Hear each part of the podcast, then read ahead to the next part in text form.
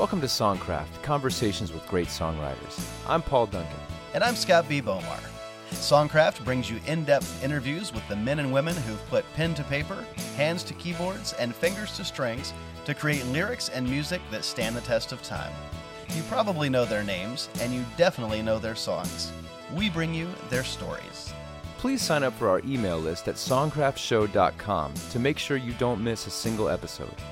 And while our show is always free, if you believe in our mission of preserving and presenting these important conversations, we invite you to visit our Patreon page at patreon.com slash songcraftshow. There you can become part of our team with a voluntary monthly pledge that will also give you access to bonus content and other extras as our way of saying thanks for your continued support. You're listening to Song of the South, a number one hit recorded by the group Alabama and written by our guest on this episode of Songcraft, Bob McDill. Before he retired in the early 2000s, McDill landed 152 hits on the Billboard Country Chart, more than any other songwriter in history. He hit the Billboard Top 10 an astounding 55 times, and 23 of those singles climbed all the way to number one. Many artists returned to the McDill songbook repeatedly, including Don Williams, who scored with the number one hits Turn Out the Light and Love Me Tonight, Say It Again, She Never Knew Me, Rake and Ramblin' Man, It Must Be Love, Good Old Boys Like Me, and If Hollywood Don't Need You. Mel McDaniel enjoyed four top 10 hits written by Bob, including Louisiana Saturday Night and the number one Baby's Got Her Blue Jeans On. Those who hit number one at least twice with McDill compositions include Ronnie Milsap with Nobody Likes Sad Songs and Why Don't You Spend the Night, Doug Stone with In a Different Light and Why Didn't I Think of That, Alan Jackson with Gone Country and his revival of It Must Be Love, and Dan Seals, who co wrote several of his own hits with McDill, including the number one songs My Baby's Got Good Timing, Everything That Glitters Is Not Gold, and Big Wheels in the Moonlight. Additionally, Bob wrote or co wrote number one singles such as The Door Is Always Open by Dave and Sugar, You Never Miss a Real Good Thing Till He Says Goodbye by Crystal Gayle, Amanda by Waylon Jennings, We Believe in Happy Endings by Earl Thomas Conley and Emmylou Harris, Don't Close Your Eyes by Keith Whitley, and She Don't Know She's Beautiful by Sammy Kershaw. In addition to multiple top five singles such as Johnny Russell's Rednecks, White Socks, and Blue Ribbon Beer, Ed Bruce's You Turn Me On Like a Radio, and Pam Tillis's All the Good Ones Are Gone, Bob has penned top 10 hits for Johnny Cash, George Jones, Conway Twitty, Bobby Bare, Mac Davis, Johnny Rodriguez, John Anderson, Mickey Gilley, Anne Murray, and Lee Roy Parnell. He has also written charting singles for Jerry Lee Lewis, Charley Pride, Tammy Wynette, and both Duke boys, Tom Wopat and John Schneider, with the latter taking Bob's I've Been Around Enough to Know to number one. McDill was named Country Songwriter of the Year seven times between 1975 and 1994, three times each by the Nashville Songwriters Association and BMI, and once by ASCAP. Nine of his songs were nominated for Song of the Year by the Country Music Association, the Academy of Country Music, or both organizations. The four time Grammy nominee earned ASCAP's Golden Note Award, received the Academy of Country Music's prestigious Poets Award, and was inducted into the Nashville Songwriters Hall of Fame. I think that may be the longest intro in Songcraft history. yeah, and still amazingly, the tip of the iceberg. Yeah, I mean, I, I, was totally engaged. Don't get me wrong, and, and and all. I mean, those are some amazing highlights. I just I think that maybe uh, one of my feet fell asleep. I was just in the same position for, for too long, but that that's incredible. It, it's amazing that somebody. I mean, 152 times that this guy hit the Billboard country charts. Jeez. I mean, even Harlan Howard, who is like the standard by which all country songwriters are measured. Even he didn't achieve that. I mean, this is like I don't think the Guinness Book of World Records keeps track of such things, but this no. would be a Guinness Book of World Records. I mean, we're talking about a guy here right. who appeared as a songwriter on the country charts more than anyone else, and we could literally spend an hour just talking about all the songs that just listing the songs that this guy. They could call that the Guinness Book of Record Records. Ah, I like that. That's right? clever. That's very clever. I mean, you could say that Bob is in the record business, right? He's setting records and making records, right? Oh boy, oh boy. Should yes, I maybe change? One could say that. yeah. um, but you know, actually, it's really cool that Bob did this because he doesn't do a lot of interviews. Right. Yeah, and uh, you know he's retired. I mean, the guy like walked. He just said, "Yeah, you know, I've, okay, I've ruled three decades of country songwriting. Let somebody else." Which is it. not something you hear often, honestly. You know, it, people will write for years and years and years, and they and they always kind of feel that that buzz or that burn to keep to keep writing. But Bob at one point was just like, "Eh, Yeah, I'm out. just left it behind, walked away from it, which is which is remarkable. I guess that's what happens when you have that many hits. Maybe you just like, I'm done. What? Yeah. What do I have to prove now? Yeah, totally. Yeah. Um, hey, I noticed uh, in our intro today you uh, you switched it up there a little bit and mentioned the the Patreon thing. I did, yeah. This is a this is a new thing we've got going on. We've we've mentioned it to, to people a little bit so far, but but our Patreon page where we've uh, opened it up for people to come and kind of become supporters of what we're Yeah. doing here at uh, at Songcraft. And you know, with that in mind, we actually have a supporter who has earned a shout out on the show. That's right. Yeah, there's different uh, levels of membership, and and we always draw the parallel to public radio. Yeah. Like you can listen to it for free, but also you can have the opportunity to become like a, a sponsor, to become a member, so to speak, part of the team here at, at Songcraft. And there's different levels. It starts as little as two bucks a month, and there's different perks and uh, and benefits that come along with each one. But if you are uh, what we call the uh, top ten with a bullet Yeah. level, that means you are donating ten dollars or more per month. Um, anything at that level or above, one of the things that you get is a personalized shout out on the show. Yep. And um, we've just started this Patreon thing. We've got a handful of, of patrons, they're called. We're learning the lingo of this Patrons. thing ourselves, patrons. Um, we have been patronized. Or wait, are we patronizing?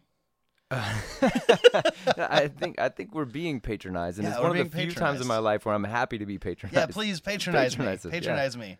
Um, but we have a, a small handful. We've just started this thing. Um, but instead of just rattling off a list of the ones who have already joined, uh, we we want to give a personalized shout out. We don't want to Yeah. just sort of like have everybody, uh, you know, all lumped in. So we're gonna take our time rolling these out and, and mentioning these folks. But um, who wants to do? You want to do the honors here? You want to mention? Yeah. I, so so this week, let's. This episode is brought to you by Greg Hobby Nice. from the beautiful country slash continent of Australia. Which is pretty awesome It's because pretty great. actually Greg Hobby was our first patron. He was the first person, the very first one to make a commitment and say like, "Yeah, I want to be part of this." Yep. And I feel like that means somebody is hearing us in Australia. Which is pretty awesome. I've never been to Australia, but but the the fact that our voices have been there, Yeah. that's pretty cool. So Greg, uh, if we come to Australia, I don't know if you have a guest room, uh, but Paul and I would like to visit. we would like um, to stay there. But we uh, we're not intrusive. We would definitely not stay more than a couple months. And I've seen Crocodile Dundee, so I know totally how to act. Uh, While yeah, I'm okay. there. Greg just on Patreon. no, but uh, for real though, Greg, thank you. You're a Yeah. superhero. We appreciate your support. We appreciate the uh, the support of everybody out there who believes in uh, what we're doing and who want to be a part of uh, of getting involved and helping us uh, keep doing it. So, with all of that said, let's go into this interview with Bob McDill. Bob McDill, pretty cool.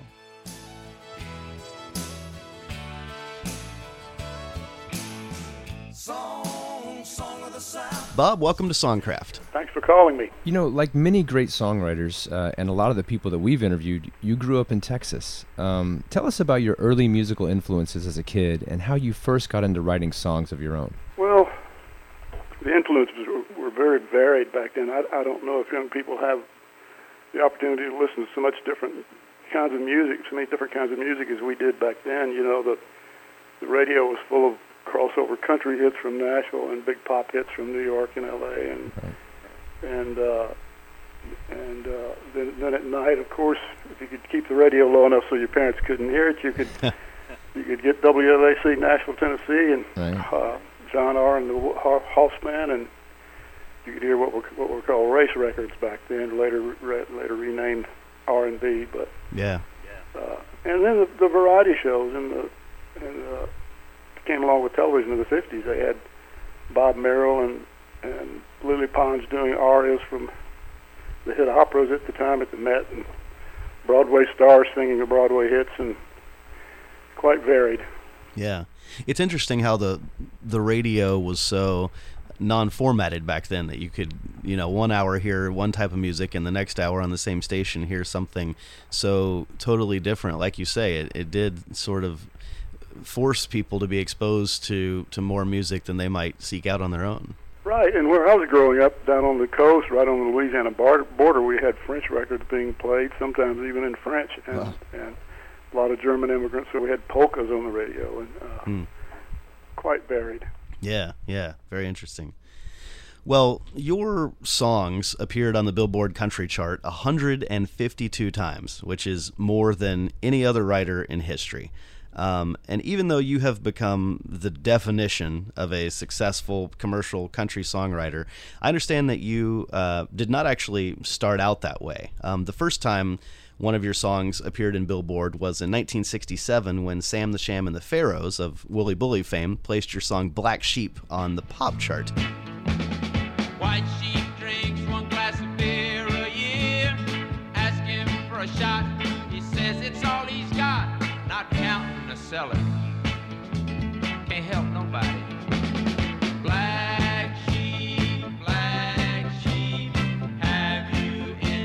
wool?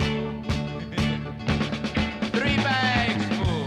Uh, tell us how that came about. Well, I was in the Navy by then, but I, I had been corresponding with my mentors, Dickey Lee and Allen Reynolds, and uh, uh, they they worked they they were involved in a studio there, and uh, Stan Kessler recorded was Sam the Sham's producer, so they got the song to Stan and uh, they recorded it. Hmm. Well, Dickey has, has been a guest on the show before, and of course, uh, Allen is is known for, you know, so many producing so many of the great Garth Brooks hits. So you guys obviously all went on to to great success in your own right. But how did how did you connect with those guys? How did you meet those guys early on? What a bit of luck. Uh, I was playing in a skiffle band uh, when I was in college, and right. Uh, and we played in a place called the Tap Room, which is in the first floor of the King Edward Hotel just so happens that Bill Hall and Cowboy Jack Clement had a recording studio, Gulf Coast recording studio, which was right behind the hotel. Just you went past the swimming pool, and they were their recording studio. they had Dick and Allen down, uh, imported them to sing and and to re- make records and write songs, and uh, so Allen used to come into the tap room and listen to us, and he would sing sometimes. And so uh, quite a bit of luck for a college kid in Beaumont, Texas, to hook up with those people that early. Right, right, right. So all you guys kind of started out on the on the ground floor together. Well, me, me on a, me in the basement, them on the ground floor, I guess. That's great. Well, not long after the Sam the Sham single, you had a, a, hit on what's now known as the adult contemporary chart with Perry Como's cut of Happy Man in 1968. Those were sort of the, the early uh, successes that you had as a songwriter. And it, it wasn't until 1972 when Johnny Russell scored with your song Catfish John that you began having uh, actual country hits. And of course, it was also Russell who brought you your first top five hit with Rednecks, White Socks, and Blue Ribbon Beer in 1973. No,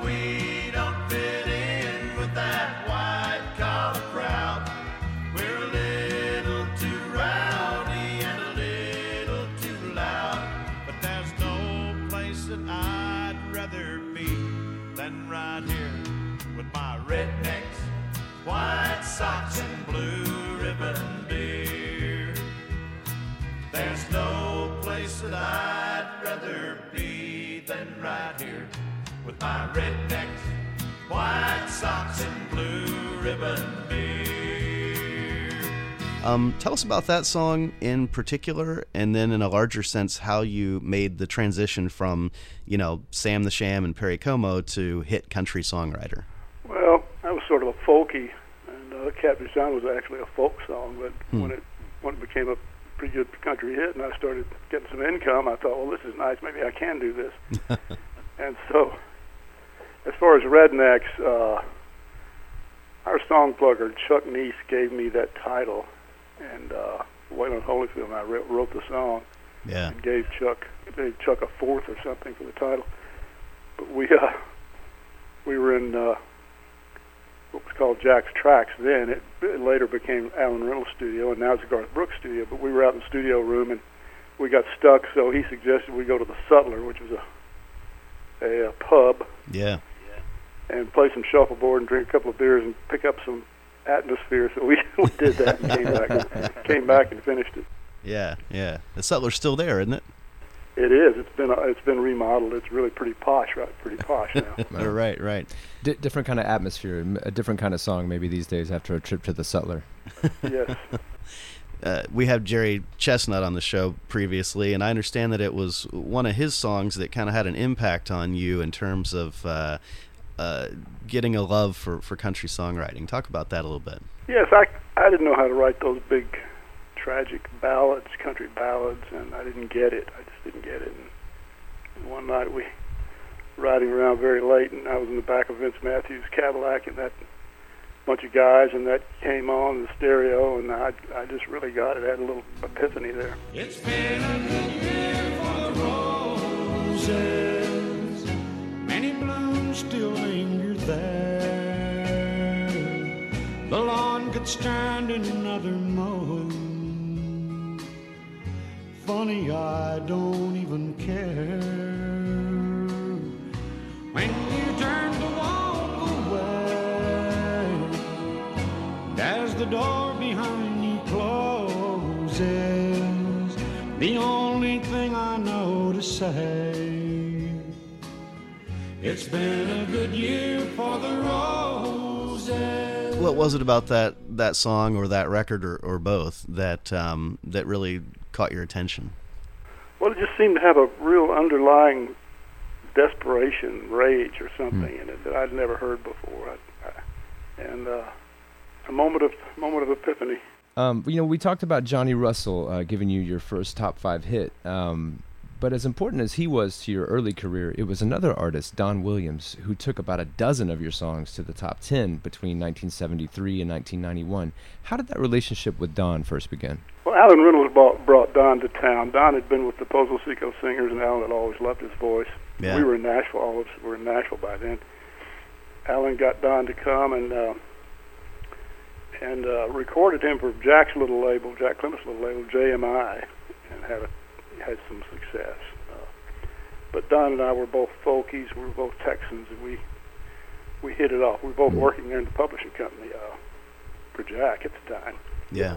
When you look at kind of these like, um, you know, almost like serendipitous meetings, and and you, you finally get to know these people that will become so influential. I think about the the young writers who who will ask, "Hey, how do you get into the business, or how do you get your first break?"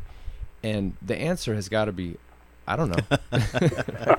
Well, you think you did it all by yourself, and and and of course, I, all of us who did well worked very hard at it and networked a lot. But then you look back and you think we might have just been damn lucky, or at least I was. Right, right. Well, my favorite of your songs that Don Williams recorded is Good Old Boys Like Me, which was nominated for CMA Song of the Year in 1980.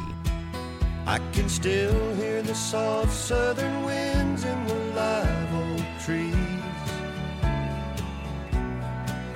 And those Williams boys, they still mean a lot to me. Hank in Tennessee, I guess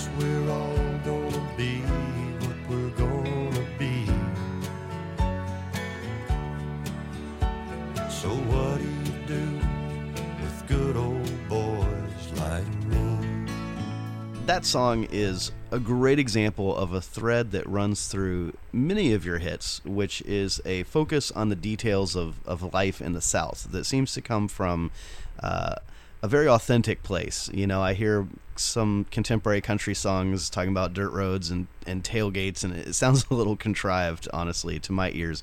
Um, But tell us about where you got the idea for for good old boys like me and and also in a larger sense just the way that you approached kind of capturing life in the south through your lyrics Well, I had a fishing buddy back then, Tom Conley, who taught history at South Carolina, and we were both we were sort of in danger of becoming professional Southerners there for a few years. And he got me to read. He introduced me to uh, Robert Penn Warren after I read A Place to Come To. oh yeah Warren's it may have been Warren's last novel. Uh, I I thought, well, I think I'll just try to put every Southern theme possible in this in this song. Uh, Right. You know, alcoholism and drug addiction and and uh, uh, the the uh, father-son relationship and and uh, loyalty to place and on and on and on. Well, Good Old Boys Like Me was nominated for CMA Song of the Year in 1980, and in fact, nine of your songs were nominated for either CMA or ACM Song of the Year. And because you've got such a catalog, and it's a bit of a challenge to even begin to scratch the surface with a writer who's got this many hits, we're going to try to kind of narrow the focus to those songs, those nominees. So uh, I'm going to jump in, and the first of, of these that we want to talk about is "The Door Is Always Open," which earned you your first CMA Song of the Year nomination in 1976 after the group Dave and Sugar made it a number one hit. Yes, the door is always open,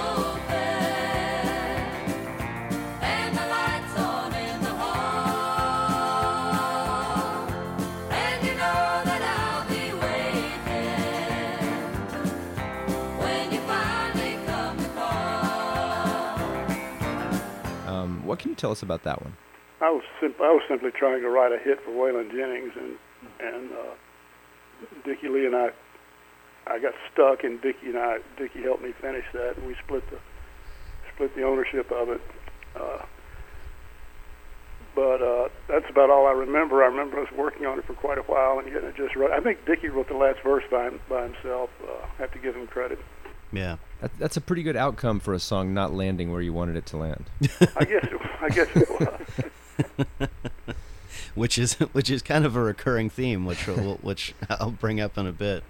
Uh, um, but your uh, your second CMA Song of the Year nomination came in 1979 with uh, Amanda, which um, is kind of the reverse of what we just said. That had been an early Don Williams cut, but was revived by Waylon Jennings, uh, became a number one hit. Amanda, light of my life. Fate should have made you a gentleman's wife. Amanda, light Fate should have made you a gentleman's wife. And I've heard you say that that song came a little quicker uh, for you than than most of your songs did. Um, talk about how that came about, um, as kind of as compared to your typical writing process. Well, I was very much influenced by the band and Robbie Robertson and Levon Helm and those people at that time, and I was trying to write a something that sounded like the band, just just for fun. Uh, and that melody is purposely purposely it's very generic. I wanted it to sound like an old folk song, Yeah, and uh, and also the language is is archaic. If you listen to the language, it's it's uh, sort of predated, but that that was all by design. right, right. Uh, it came to me in about 30 minutes. Hmm. Wow. After that, it was blood, sweat, toil, and tears for the next 35 years. So that was the last one that, that kind of dropped out of the sky, huh? the last gift I ever got. Yeah. Interesting, interesting. It's funny, you know, the the number of songwriters we talk to, how many, how how how much variance you hear in the process. You know, some guys, it's like, well, I just it just drops out of the sky all the time, and you know, those are the people you get really jealous of, and then there's people who. You know, maybe write a song a month. They really take a long time to, to sculpt it and, and, and shape it.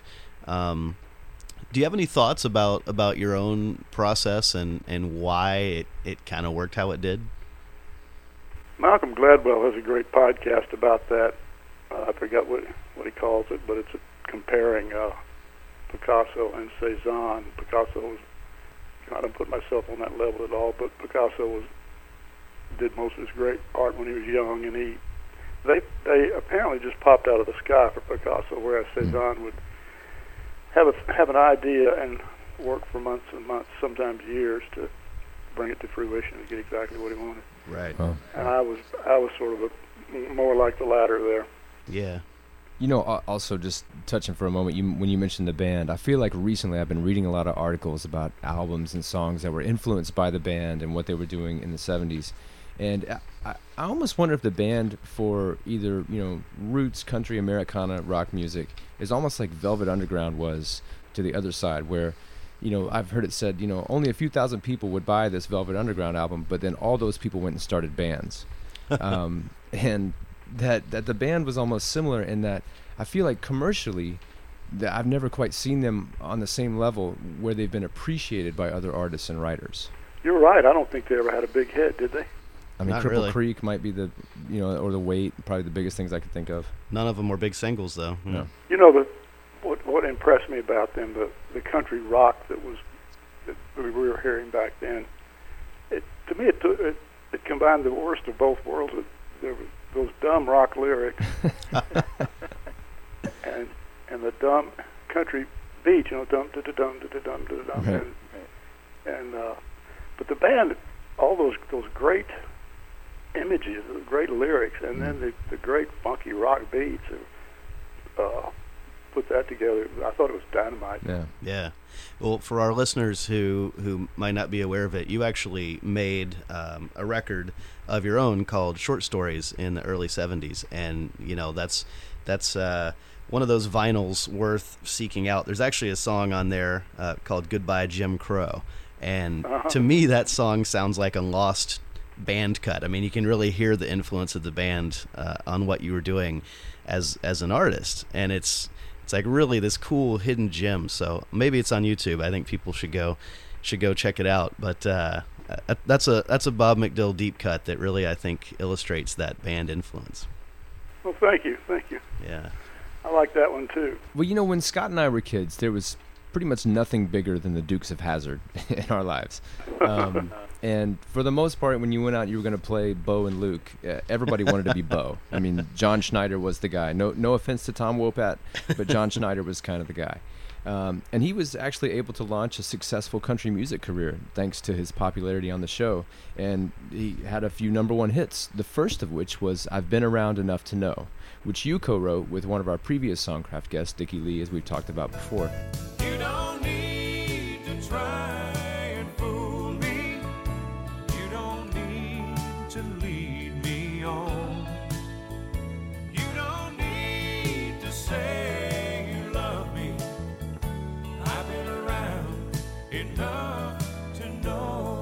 That song earned you your first ACM Song of the Year nomination in 1984, but I understand that song had been around for a little while before that. I don't really know if it had been a chart record or not. I think it had been recorded a couple of times. Okay. But Yeah. I think Jimmy Bowen was produced that on uh, uh, John Schneider. So the song had been around enough to know as well. yes, I think so. right. I, I actually looked up John Schneider last night on Wikipedia, and his Wikipedia entry says John Schneider, uh, parentheses screen actor, and the guy had I think a half dozen top ten hits, or maybe no, I think he had ten top ten hits and four number ones. He obviously had a very successful country music career, but even now is you know thought of as uh, an actor. Um, so it's interesting where sometimes these hit things come from, and um, talk a little bit about as a as a songwriter and sort of expectations or casting or, or where songs go or who they get pitched to. Was that something that you were heavily involved in? The pitching, not Yeah. so much. I had uh, I had a really good song. We had a good song plugger there named Chuck Neese at, at Jack Music, and then uh, and then uh, I uh, when Jack's thing sort of folded, I went with Bill Hall, who's Jack's former former partner. Bill Hall was my publisher for the next 20 years or so. Right. Bill was a dynamite song plugger. I I tried not to get in his way for the most part. Hmm. He he, uh, he was so plugged into. They'd have these these big poker games and and uh, certain afternoons in Billy Sherrill's office, and all the big producers were there, and sometimes a lot of money would change hands. Hmm. Bill also had functioned as the the go-to to the bookie to bet on all the football games and baseball games, and those producers they didn't want to actually call a bookie, so they'd call Bill and he'd pass the bet on to the bookie. so he was constantly on the phone with these fellows, and uh, and uh, he was a he was a networker. Yeah. Yeah. That's so he he basically. Uh, as part of his social life, had had a captive audience to sling good songs at these guys. Huh? Yes, he did. He was relentless too. That's amazing. Well, Mel McDaniel is uh, not a name that we hear every day anymore, but he had a good bit of success in the 1980s, uh, starting with his first top 10 hit, Louisiana Saturday Night, which you wrote and which was originally recorded by Don Williams, actually. But Mel later hit number one with Baby's Got Her Blue Jeans On, which was your first song to be nominated for both CMA and ACM Song of the Year. Ah, the girl can't help it. Well, up on Main Street, by the taxi stand, traffic jam. But she don't look back. She ain't doing nothing wrong. Lord have mercy, baby's got her blue jeans on.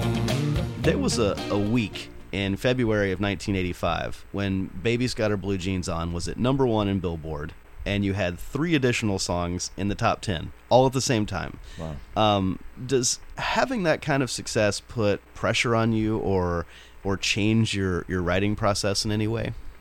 No, I, I just got up every morning and I, uh, went to work from about nine to five. Uh, a lot of a lot.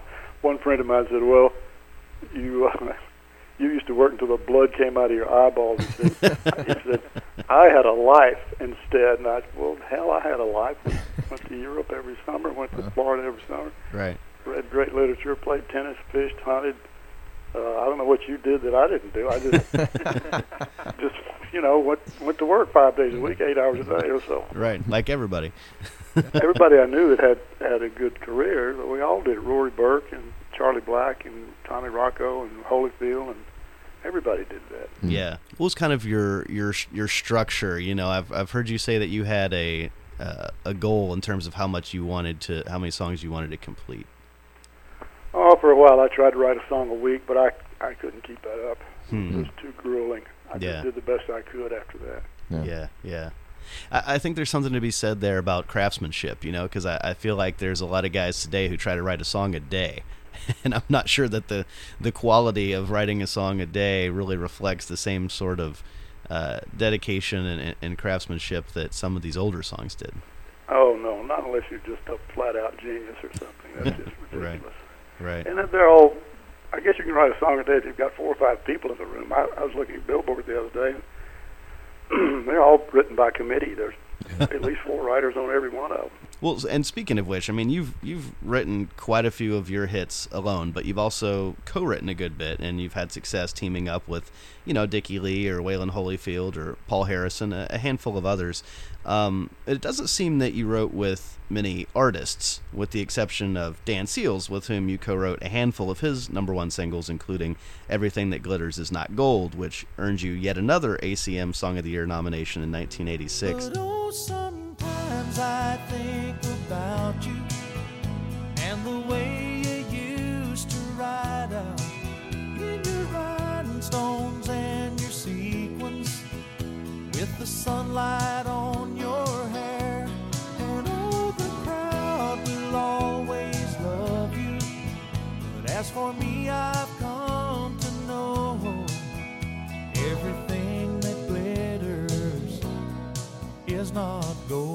Um, in what ways is, is writing with an artist different than writing alone or working with a, a fellow behind the scenes writer?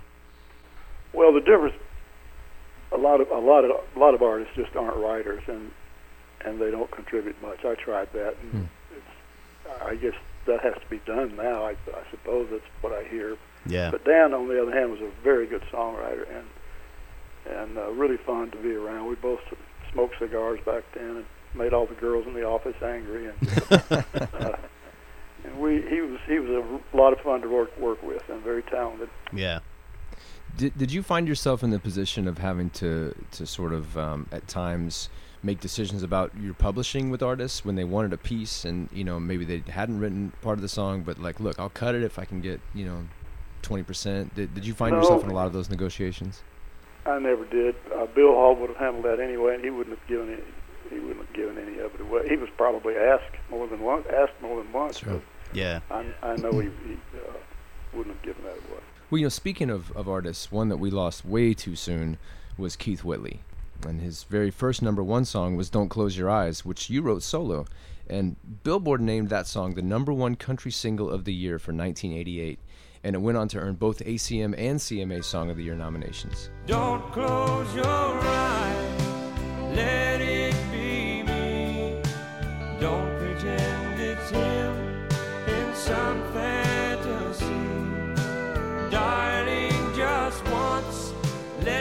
yesterday go, and you'll find more love than you've ever known. Just hold me tight when you love me tonight. Don't close your eyes. That's one of those songs that really taps into true emotion. Um, were you a writer who kind of drew inspiration from your own real life experiences, or were you more likely to kind of create characters, like the, the way a novelist might approach storytelling? No, that's not me. That's fiction. I I wouldn't. the, the, protagonist or the, in that song is definitely a sap, if you ask me. it, makes, it makes a wonderful story. Uh, I'll tell you how I got that idea. I was I was going out the back door uh, to get my my wife and little girls were watching. I think it's I think it's California Suite. I Hmm. think uh, Neil Simon play. And uh, Michael Caine is a, is a, is gay, and he's married to Vanessa Redgrave, who's about to get an Oscar, I think. And he and uh, she she says, "I want you to make love to me tonight. Don't close your eyes." Uh, Mm. Hmm. Yeah, I thought, wow, what a powerful powerful line, and it wouldn't have to be about a couple where one one of them's gay. It could just just be about an old old flame that won't, Right. uh, won't Right. die. You know. Yeah, it's it's it's always interesting to hear in what ways songwriters kind of have their antenna up. You know, whether it be a movie or a conversation, just the knowing when you hear a phrase and and being able to latch onto it and go, okay, that that's something. Yes, and that song, that song languished for several years, and uh, Doyle Brown, one of our pluggers, finally played it for Garth Fundis, who was recording Keith Whitley, and the rest is history. Wow. Yeah, yeah. Such a patience game, isn't it? It is, yes. Well, I know we're really focusing on the CMA and, and ACM Song of the Year nominations, but I want to stray from that path just for a moment to um, talk about Song of the South, which was a, a big number one hit for Alabama in the late 80s. Song, song of the South, sweet potato pie, and I shut my mouth. Gone,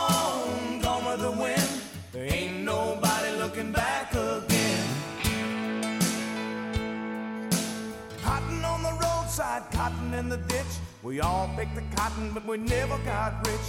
Daddy was a veteran, a Southern Democrat. They ought to get a rich man to vote like that, singing song, song of the South, But that's a song that was previously recorded by Bobby Bare. Johnny Russell did it. There was a, a duet version with Tom T. Hall and Earl Scruggs. And, you know, it kind of got me thinking about how some of your biggest number one songs charted by other artists before their best known versions came about. You know, that's true with uh, The Doors Always Open, which was a charter for Tennessee Pulleybone before Dave and Sugar. Amanda, which we mentioned, which was a charter for Don Williams before Waylon. Um, uh, you know, we talked about I've Been Around Enough to Know, which I think was Jo-El Sonnier's first charting single before John Schneider. Um, and, and, you know, we could go on and on. We Believe in Happy Endings, charted for Johnny Rodriguez before Earl Thomas Conley and Emmylou took it to, to number one a decade later. And, and, you know, on and on and on. Were you ever surprised by how often some of your older songs came back around, found new life, and, and in many cases reached far greater heights in their revived versions?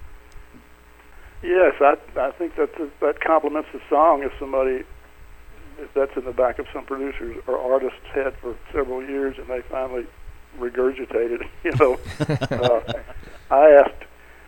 Uh, they had a, a big thing at the CMA Hall of Fame for Alabama, and I asked Gary uh, Gary Owens. I, I said, "Did you fellas hire hire a, an arranger on that?" I said, "That's that's pretty complicated with the flute and the all that." And the, he said, "Oh, I arranged it." He said, "I arranged all the hits." And he winked at me, meaning I'm lying to you, but I never did. never did get a straight answer. right. I feel like when you turned in a song, your publisher must have felt like you were turning in two songs because the, he knew he was going to get two charters out of it. Like the economics of, of working with you is pretty awesome. yeah. Well, and it, you know, it really is remarkable. I mean, you were very successful through a lot of changes in country music, and some of your songs sort of cross eras and and cross some of the you know there, there were fads that came and went in country music and you were able to to weather that. I mean you really were were dominant on the charts in the 70s and, and 80s and then that continued into the 90s i mean there were two number one hits by doug stone in a different light and why didn't i think of that? Number one with Sammy Kershaw's She Don't Know She's Beautiful, number one with Shenandoah's If Buddy Can Dance, I Can Too, um, as well as the 1995 CMA Song of the Year nominee Gone Country, which was a number one hit for Alan Jackson. gone country. Look at them boots. She's gone country. Back to her roots. She's gone country. A new kind of suit. She's gone country. Here she comes. Beneath that super catchy chorus, there's kind of some biting commentary in the verses uh, of that song. What what inspired that, and, and how did Alan end up cutting it? I kept, I w- well, in the '70s, I, w- I was one of these outliers that came out, and land people that came to town looking for some success Huh. uh, from Memphis. But uh, I kept hearing these new arrivals from L.A. and New York, and all talking about saying, "Well, we moved, we we left L.A. because we didn't want the kids growing up in the smog with the crime and so forth. Nashville's a better place for kids." What they were really masking was that their careers were sliding, and they were going to try to remake themselves in country music, whether Right. it be an arranger or singer or what. And Right. Yeah. So I, that humor is a little bit biting. So I think my dentist asked Alan Jackson, "Were you afraid that that was too sarcastic and people might not like it?" And he said, "Ah, they all they ever heard was Gone Country. Look at them boots. They didn't read the verses. the verses went right by them." That's Yeah. amazing. I, I think that song is just as relevant now as it was then. Right. Yeah, Speaking, you're right. speaking of a song that could come back around Yeah. easily for for another. well, it's era. due. It's due, right? Yeah. we're, we're due to have another. Um, Oh, good. Well, you know, in, in keeping with our theme, uh, your last Song of the Year nomination came with All the Good Ones Are Gone, which was nominated by the CMA in 1997 and the ACM in 1998. And that's a song that you and Dean Dillon wrote that became a top five hit for Pam Tillis. Once she had someone who loved her back when she was younger. Now she wonders if she held out a little bit too long. Back then there were so many, but now there just aren't any. It seems like all the good ones are gone. So I have two questions. In a general sense, what, what would you consider your greatest source of ideas when it came to writing? You mentioned movies before, but I, I wonder what, what your, your biggest well of inspiration was. And specifically, how did two middle aged men write such a well crafted song from the perspective of a woman in her early 30s? Yeah, when I we made that demo, and one of my favorite girls in the office said, "McDill, you just wrote my life." she was about thirty something and Yeah. still unmarried, but I, I kept hearing, uh, I kept hearing uh, young ladies say that all the Hmm. good ones are gone, uh, uh, and so I thought, well, I guess that could be a title. I, Dean and I were working. and I gave him that title, and he just that first the first line of the melody and the lyric just sort of fell out of him. Mm. We were off. We were off to the races.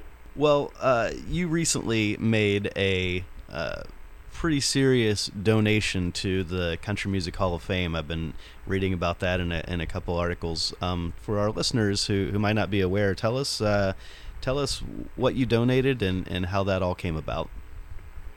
Well, I I've been keeping my legal pads all my life with the ones that I scribble lyrics and and things in, and uh, I didn't know why I was keeping them at first. I just couldn't bear to throw them away. And Yeah. finally, when I finally got with Bill, he said, "Keep those legal pads in case of a lawsuit. That's that's really good evidence." And- Right. Right. And so then I had a reason for keeping them. So I ended up uh, with a, uh, 217, I think. And All Wow.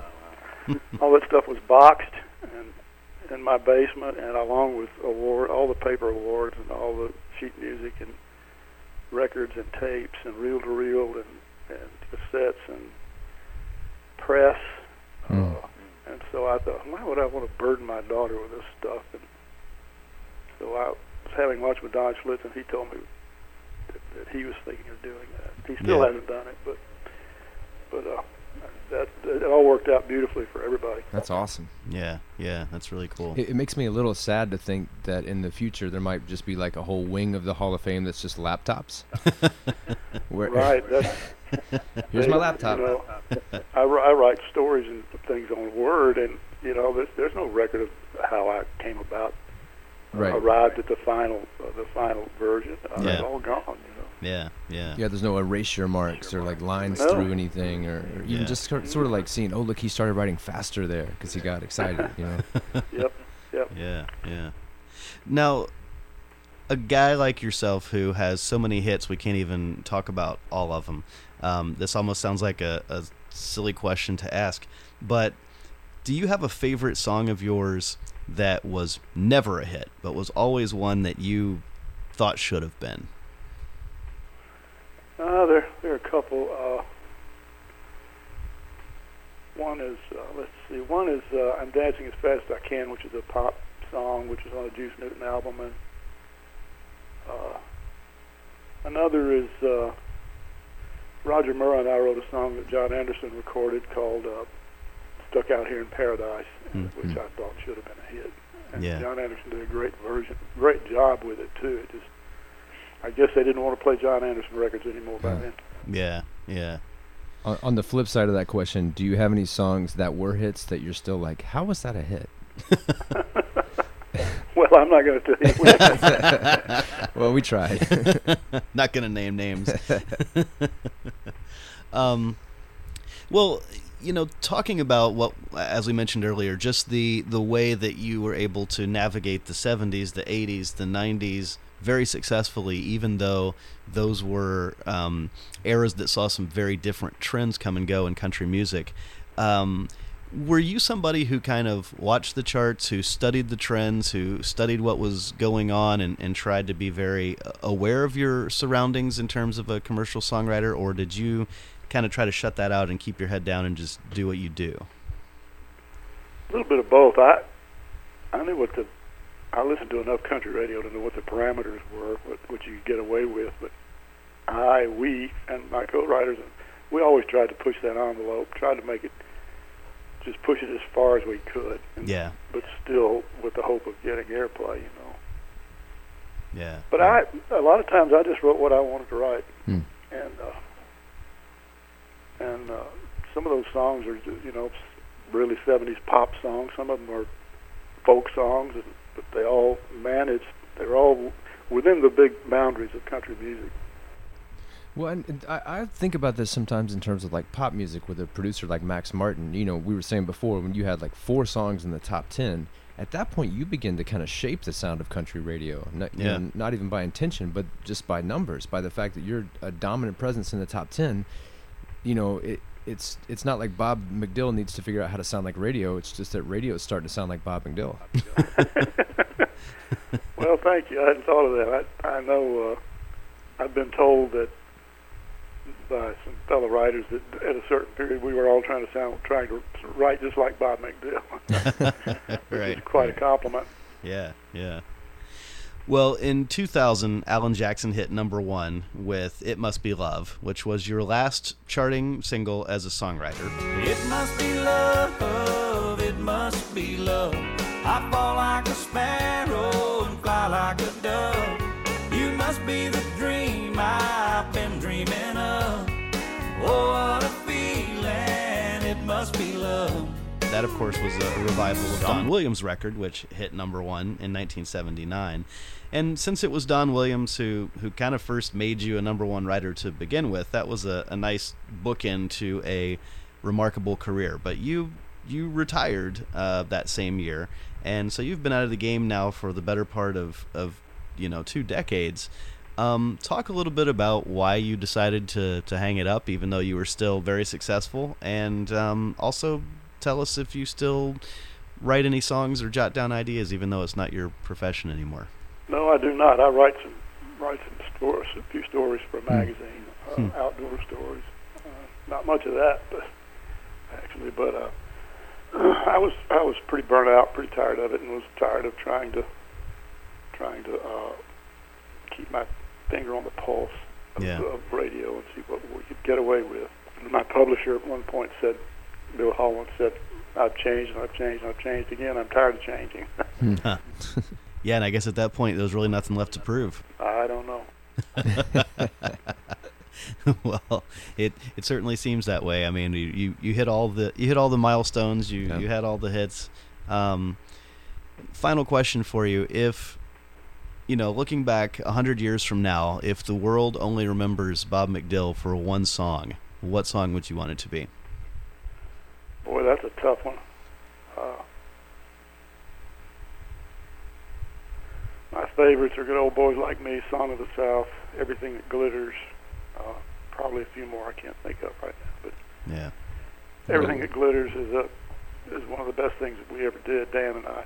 Hmm. We worked on that thing for months and months and months. What is it about that song that, that you're you're most proud of?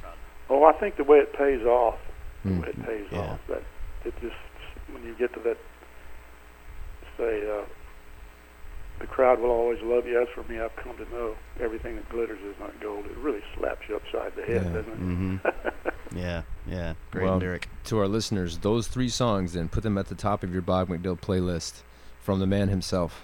Yeah, those are the, those are the ones.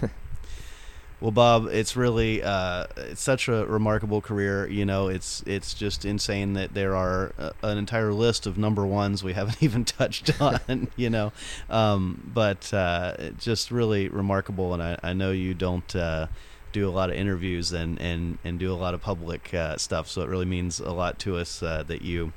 Uh, agreed to do this. We sure appreciate you um, talking with us and, and sharing a little insight into your career. Happy to do it. Thanks for listening. We'd love to stay connected with you, so please sign up for our email list at songcraftshow.com, like us on Facebook, and follow us on Twitter. You can find us by searching for Songcraft Show. While Songcraft will always be available to our listeners at no charge, we ask friends like you to consider becoming a Songcraft patron at patreon.com slash songcraftshow. That's P-A-T-R-E-O-N dot com slash songcraftshow. There you can pledge as little as $2 per month to help Songcraft continue its mission of bringing you great interviews with great songwriters. Plus, you'll have the opportunity to access bonus content and get the chance to enjoy unique rewards and experiences as a valued supporter.